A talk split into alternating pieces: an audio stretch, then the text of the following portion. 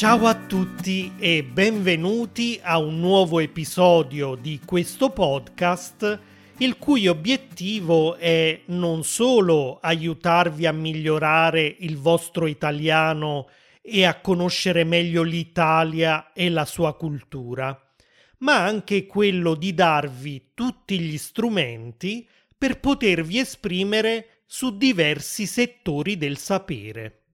Come forse avrete potuto notare, sul mio sito italianglot punto com ho organizzato tutti gli episodi di questo podcast non solo per livello di difficoltà, ma anche per aree di interesse. In questo modo, se avrete bisogno di lavorare maggiormente sul vocabolario scientifico, ad esempio, potrete ascoltare tutti gli episodi della sezione Scienze. Se invece siete appassionati di cinema, perché non ascoltare gli episodi della sezione Spettacolo? In fondo si impara meglio quando ci si diverte o quando la nostra mente è particolarmente interessata a quello che sta ascoltando. All'interno di alcune di queste categorie cercherò di trattare anche gli stessi argomenti che studiavamo noi a scuola, in modo che potrete mettervi nei panni di un vero studente italiano. E a proposito di questo, oggi parliamo di storia. Prima di continuare, vi ricordo che sempre sul mio sito troverete le trascrizioni di tutti gli episodi con spiegazioni dettagliate del vocabolario, test di comprensione e dei fogli di lavoro con tantissimi esercizi. Negli episodi numero quarantacinque e quarantasei vi ho portati nella preistoria e vi ho raccontato di come tra trecentocinquantamila e duecentomila anni fa sono comparsi in Africa i primi Homo sapiens, ovvero i primi uomini della specie a cui apparteniamo io e voi. I sapiens sono anche chiamati uomini moderni, e abbiamo visto che un piccolo gruppo di poche centinaia di persone è uscito dall'Africa fra centomila e settantamila anni fa, popolando generazione dopo generazione l'intero pianeta. A partire da cinquantamila anni fa, i discendenti di quel primo gruppo di pionieri africani è arrivato in Europa. E qui ha incontrato un'altra specie umana che già popolava questo continente, l'uomo di Neanderthal. I Neanderthal sono un po' come dei nostri lontani cugini, perché discendiamo entrambi da un progenitore comune, sempre nato in Africa, ma milioni e milioni di anni fa. Immaginate questo essere scimmiesco che comincia a passare sempre più tempo alzandosi sulle zampe posteriori per riuscire a guardare al di sopra dell'erba alta della savana, sapete, per avvistare in tempo eventuali predatori. Col passare dei millenni, questi individui si evolvono e diventano completamente bipedi, cioè camminano ormai completamente eretti su quelle che erano prima le zampe posteriori. Imparano a usare il fuoco, a cuocere la carne e, migliorando la loro alimentazione, il loro cervello cresce. Un cervello più grande vuol dire maggiore intelligenza e ulteriori abilità. Nasce così il genere Homo, il genere umano. L'evoluzione non si ferma e all'interno di questo genere nascono via via nuove specie. Dovete immaginare quindi come se quel primo antenato comune fosse alla base di un albero e che ogni nuova specie originatasi a partire da lui sia un nuovo ramo di questo albero. Ecco, uno di questi rami, risalenti a trecentomila, duecentocinquantamila anni fa, è rappresentato dagli uomini di Neanderthal, che vivono in Europa, in Medio Oriente e parte dell'Asia fino alla Siberia, mentre un altro ramo dello stesso periodo è rappresentato da noi, gli Homo sapiens, che invece facciamo la nostra apparizione in Africa. Ma concentriamoci sui Neanderthal. Tutto quello che sappiamo di loro viene dai fossili trovati nelle caverne che, seppelliti da strati di detriti, si sono conservati perfettamente, consentendoci di fare un viaggio nel tempo. Molte di queste grotte si trovano in Italia e ci raccontano tante storie diverse. Ad esempio, ad Altamura, in Puglia, è stato trovato uno scheletro intero di un periodo compreso tra centottantamila e centotrentamila anni fa. L'uomo di Altamura era alto un metro e sessantacinque, proprio come me. Probabilmente stava andando a caccia quando a un certo punto è caduto in un pozzo carsico. Dopo aver passato delle ore o dei giorni al buio cercando una via di uscita da quel pozzo, ha capito che non c'era più speranza, anche a causa delle sue numerose fratture e ferite. Allora si è accovacciato e si è lasciato morire lentamente. Se mai vi trovate in Puglia, andate a vedere una sua rappresentazione in silicone a grandezza naturale nel Museo Nazionale di Altamura. Da un cranio oggi è possibile infatti risalire ai lineamenti di un viso, grazie a tecniche molto simili a quelle utilizzate dalla polizia scientifica per ricostruire gli identikit dei criminali. Come tutti i Neanderthal, l'uomo di Altamura aveva barba e capelli lunghi, una fronte sporgente con grosse arcate sopraccigliari e un naso molto grande. Una tale fisionomia, che a noi può sembrare grottesca, era in realtà l'espressione di un processo di evoluzione perfetto. Questa specie umana aveva acquisito infatti delle caratteristiche fisiche che gli consentivano di vivere meglio in un ambiente freddo come quello europeo. Il naso era molto grande, ad esempio, in modo da avere delle mucose nasali più estese e, poiché le mucose del naso sono piene di vasi sanguigni, questo consentiva di riscaldare meglio l'aria gelida che respiravano. Anche l'ambiente naturale aveva modellato il loro corpo. Dovendo passare delle ore a camminare in un territorio ostile e pieno di pericoli, attraversando foreste e torrenti, arrampicandosi sulle rocce o sugli alberi, inseguendo e lottando con gli animali, i Neanderthal erano bassi, tarchiati e incredibilmente forti. Non solo erano muscolosi, ma le loro ossa erano molto più spesse e resistenti delle nostre.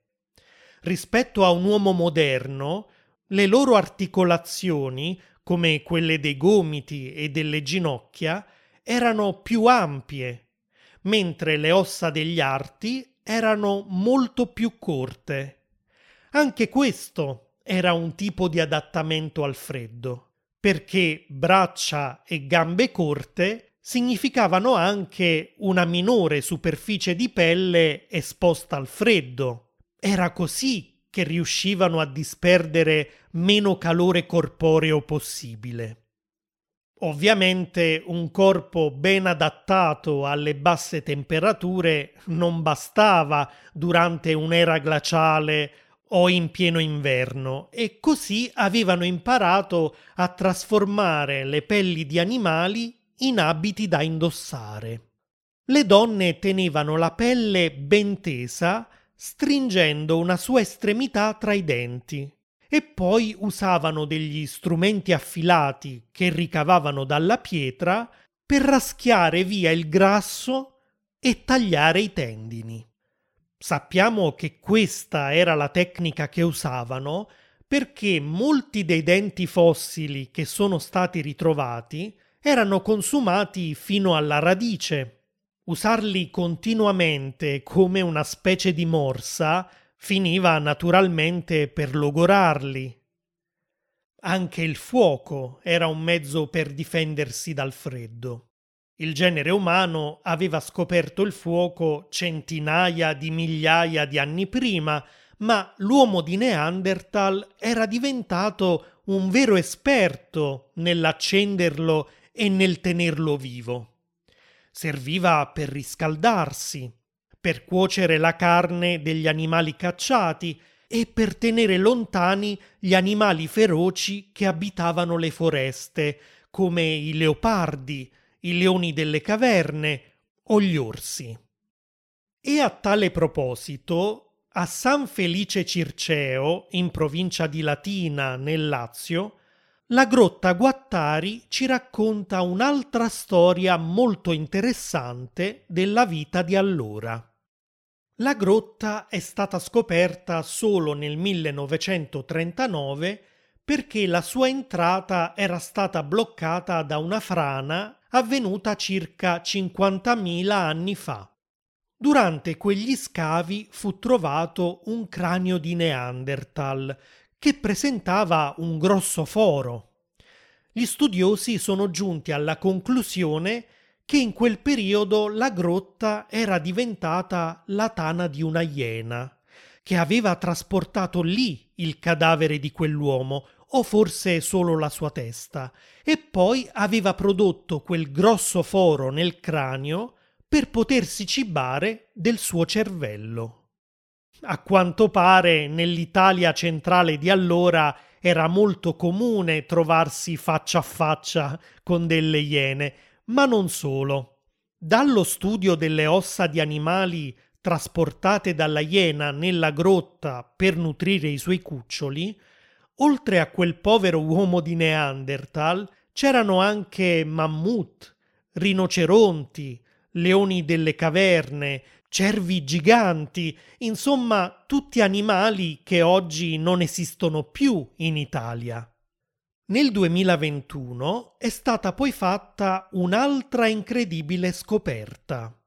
Le ossa di nove nuovi individui, tutti adulti tranne uno forse più giovane, ci raccontano che prima delle iene, tra settantacinquemila e cinquantamila anni fa, la grotta Guattari era stata abitata dagli uomini di Neanderthal, che avevano lasciato anche tracce della loro vita quotidiana. Tra centomila e settantacinquemila anni fa, invece, la grotta era stata disabitata perché completamente sommersa dal mare, come dimostrano le conchiglie fossili ritrovate negli strati di roccia più antichi. Come ci rivelano questa e altre grotte scoperte in Europa, i Neanderthal vivevano in clan di pochi individui. Quando la popolazione aumentava troppo, i clan si scindevano in due, poi in quattro e così via. In media ogni gruppo consisteva di venti venticinque individui, ma ce n'erano anche alcuni costituiti da sole otto persone. Certamente questi numeri permettevano a ogni clan di essere autosufficiente, cioè di essere in grado di procurarsi da solo le risorse alimentari necessarie per tutti i membri che lo componevano. Se questo era un vantaggio, numeri così bassi erano in realtà uno svantaggio quando si trattava di garantire l'incremento demografico e la sopravvivenza della specie. Ecco perché spesso gli uomini si mettevano alla ricerca di giovani donne appartenenti ad altri clan. Solo questo poteva aumentare le loro probabilità di riprodursi.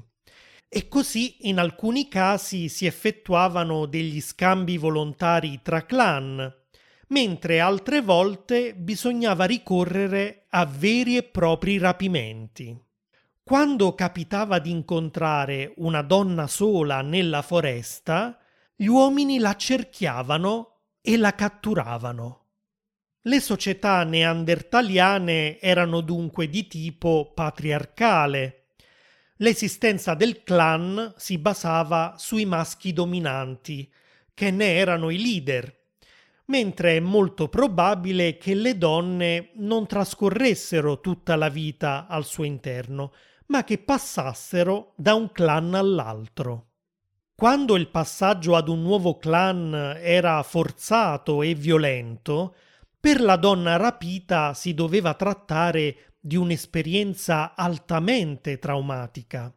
Improvvisamente si ritrovava a vivere tra persone sconosciute, con un linguaggio e abitudini differenti da quelli del proprio clan di origine. E a proposito di linguaggio, per molto tempo si è pensato che i Neanderthal non fossero in grado di comunicare attraverso un linguaggio verbale articolato, ma che lo facessero attraverso i gesti o al massimo emettendo dei suoni o dei richiami simili a quelli di altri primati. Tuttavia, nel millenovecentottantatré, nella grotta di Kebara, in Israele, è stato rinvenuto l'osso ioide di un Neanderthal. Si tratta dell'osso sul quale si inseriscono la lingua e i muscoli che servono a farla muovere.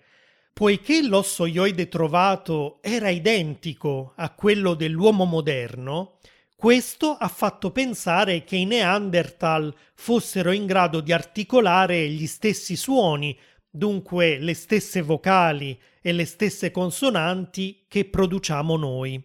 Magari il loro non era un linguaggio ricco come il nostro, ma è molto probabile che parlassero. Secondo uno studioso, forse i Neanderthal potevano anche ballare e cantare al suono della musica, come suggeriscono studi recenti sul flauto ricavato dal femore di un orso trovato in Slovenia in un sito che era frequentato dall'uomo di Neanderthal sessantamila anni fa. Cosa mangiavano i Neanderthal? Erano principalmente cacciatori-raccoglitori. Da un'analisi effettuata sul loro tartaro dentale si è scoperto che la loro dieta era più varia di quello che si immaginasse. Non mangiavano solo carne, pesce, molluschi, crostacei e frutta, ma anche molti cereali. Ovviamente non li coltivavano loro. L'agricoltura sarebbe arrivata solo migliaia di anni dopo, ma raccoglievano cereali selvatici che crescevano spontaneamente sul territorio. Per il tipo di vita che conducevano, dovevano consumare almeno quattromila calorie al giorno e nei periodi più freddi dell'anno questo fabbisogno poteva salire fino a settemila calorie. La caccia era dunque un'attività essenziale. I Neanderthal consumavano grandissime quantità di carne che, grazie a un enzima presente nel loro stomaco, potevano mangiare anche cruda. Tuttavia la carne cotta era più digeribile, più nutriente e conteneva anche meno microbi e parassiti che potevano causare malattie potenzialmente mortali. Nel clan era l'individuo con maggiore esperienza a dirigere le operazioni di caccia, dando istruzioni ai suoi compagni. Cacciare non era semplice, soprattutto perché non avevano armi da lancio come giavellotti o arco e frecce, che non erano ancora stati inventati, e le lance che costruivano erano così pesanti che non erano adatte ad essere scagliate a distanza.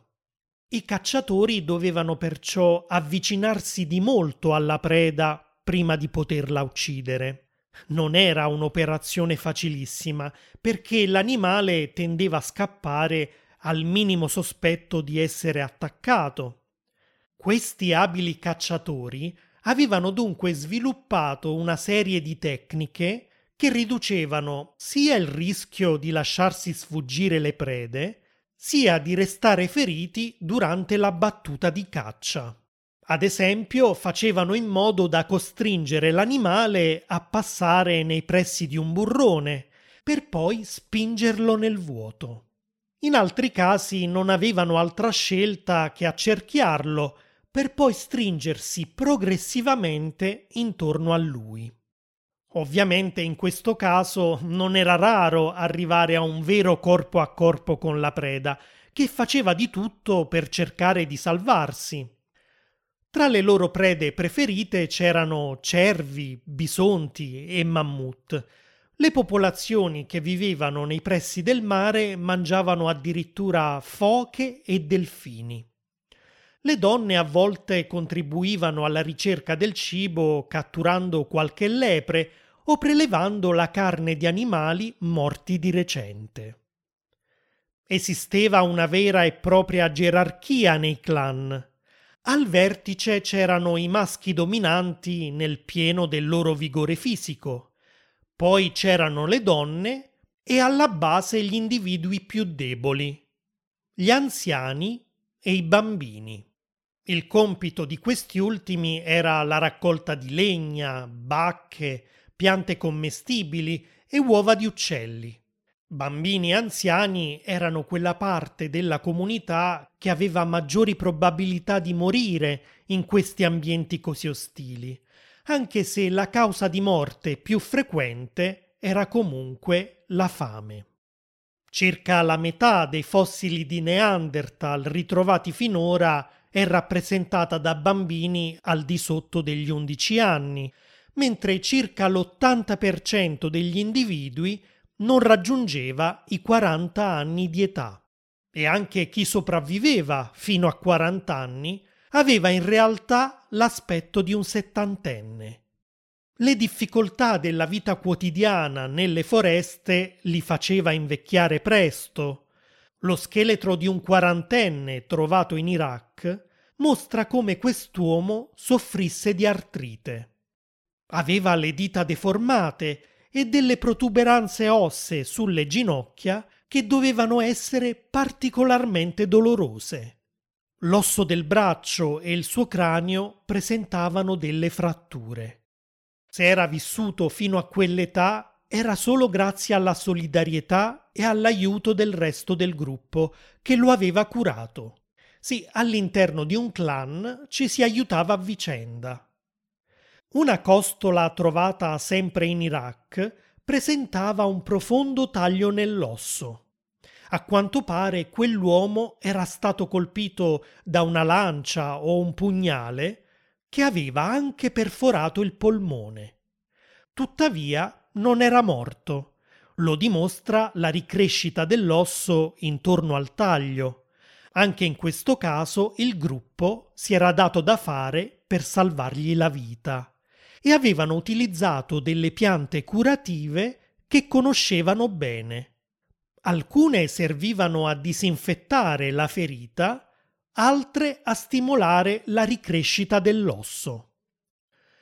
Oltre agli animali feroci, l'ambiente era pieno di trappole, come abbiamo visto per l'uomo di Altamura, e non era raro che qualche membro del clan scivolasse in un burrone o che cadesse nelle acque gelide di un torrente, rischiando di morire assiderato o affogato. Quando era possibile, dunque, gli altri cercavano di salvargli la vita, soprattutto se si trattava di individui utili al resto del gruppo. Quello che ha garantito la sopravvivenza di questa specie era proprio l'unità del gruppo. I membri di un clan passavano anche quattro ore al giorno facendosi la toletta a vicenda. Ci si prendeva cura dei capelli, ci si carezzava, ci si puliva reciprocamente. Questo rilassante contatto intimo era anche un modo di esprimere il proprio affetto, la propria fiducia, e svolgeva il ruolo di collante del gruppo, che in questo modo era più forte e più unito. Eppure l'autosufficienza, l'unione e la solidarietà dei membri di un clan, che erano sempre stati i loro punti di forza e che gli aveva permesso di sopravvivere per centinaia di migliaia di anni, stava per diventare un loro punto di debolezza. Abbiamo visto che i clan non interagivano, non collaboravano, né si alleavano tra loro per combattere un pericolo comune. Lo dimostra anche il fatto che in vari siti sparsi per l'Europa sono stati trovati strumenti costruiti con tecnologie leggermente diverse. Questo voleva dire che i clan non si trasmettevano informazioni, non scambiavano idee, né promuovevano la diffusione di nuove tecniche. Gli utensili neandertaliani sono rimasti più o meno gli stessi per tutta la loro esistenza. Perché tutto questo si rivela essere una loro debolezza? Perché quando l'Homo sapiens giunge in Europa, i Neanderthal non sono preparati a questo grande cambiamento. I sapiens hanno un cervello più complesso, che consente loro di pensare e agire in modo innovativo. Fabbricano aghi di osso per cucire i vestiti. Utilizzano una tecnologia molto più avanzata dei Neanderthal per produrre i loro strumenti di lavoro e di caccia. Ma soprattutto le diverse tribù interagiscono tra loro. Lo dimostra il fatto che sono state trovate statuette simili costruite in diversi siti europei. A differenza dei Neanderthal, nuove idee e informazioni viaggiavano da una tribù all'altra. Dai ritrovamenti fossili si è visto che gli uomini moderni e i Neanderthal hanno convissuto negli stessi territori per molte generazioni, più o meno pacificamente. Ovviamente non mancavano anche i conflitti e la violenza.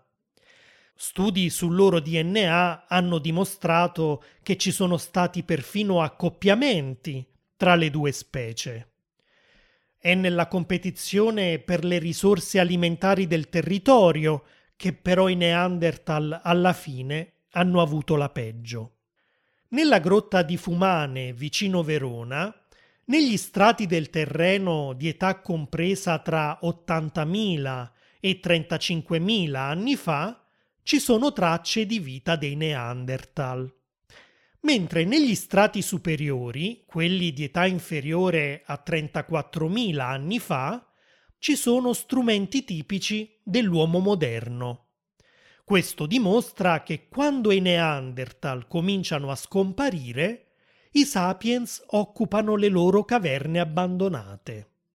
Il vantaggio tecnologico dei sapiens, il linguaggio complesso che gli permetteva di comunicare e collaborare gli uni con gli altri, determinarono un aumento demografico e una diffusione tale sul territorio che la popolazione dei Neanderthal cominciò a diminuire. Da circa centomila individui in Europa cinquantamila anni fa, si passa a poche migliaia di individui intorno a trentacinquemila anni fa. Gli ultimi clan abbandonano i loro territori, ormai sovrappopolati e occupati dai sapiens, e si spostano verso le coste, in zone a loro completamente sconosciute. Hanno bisogno di mangiare, ma fuori dai loro abituali territori di caccia hanno maggiore difficoltà a catturare le prede. Isolati e lontani dagli altri clan, hanno anche maggiore difficoltà a riprodursi. La loro popolazione comincia a ridursi sempre di più, fino a scomparire naturalmente intorno a trentamila ventottomila anni fa. Le ultime roccaforti abitate dai Neanderthal sono state quelle della Spagna meridionale, dell'Italia centrale e della Croazia. Chissà cosa sarebbe successo al nostro pianeta se i Neanderthal non si fossero estinti, se ancora oggi convivessero due specie di umani così diverse tra loro.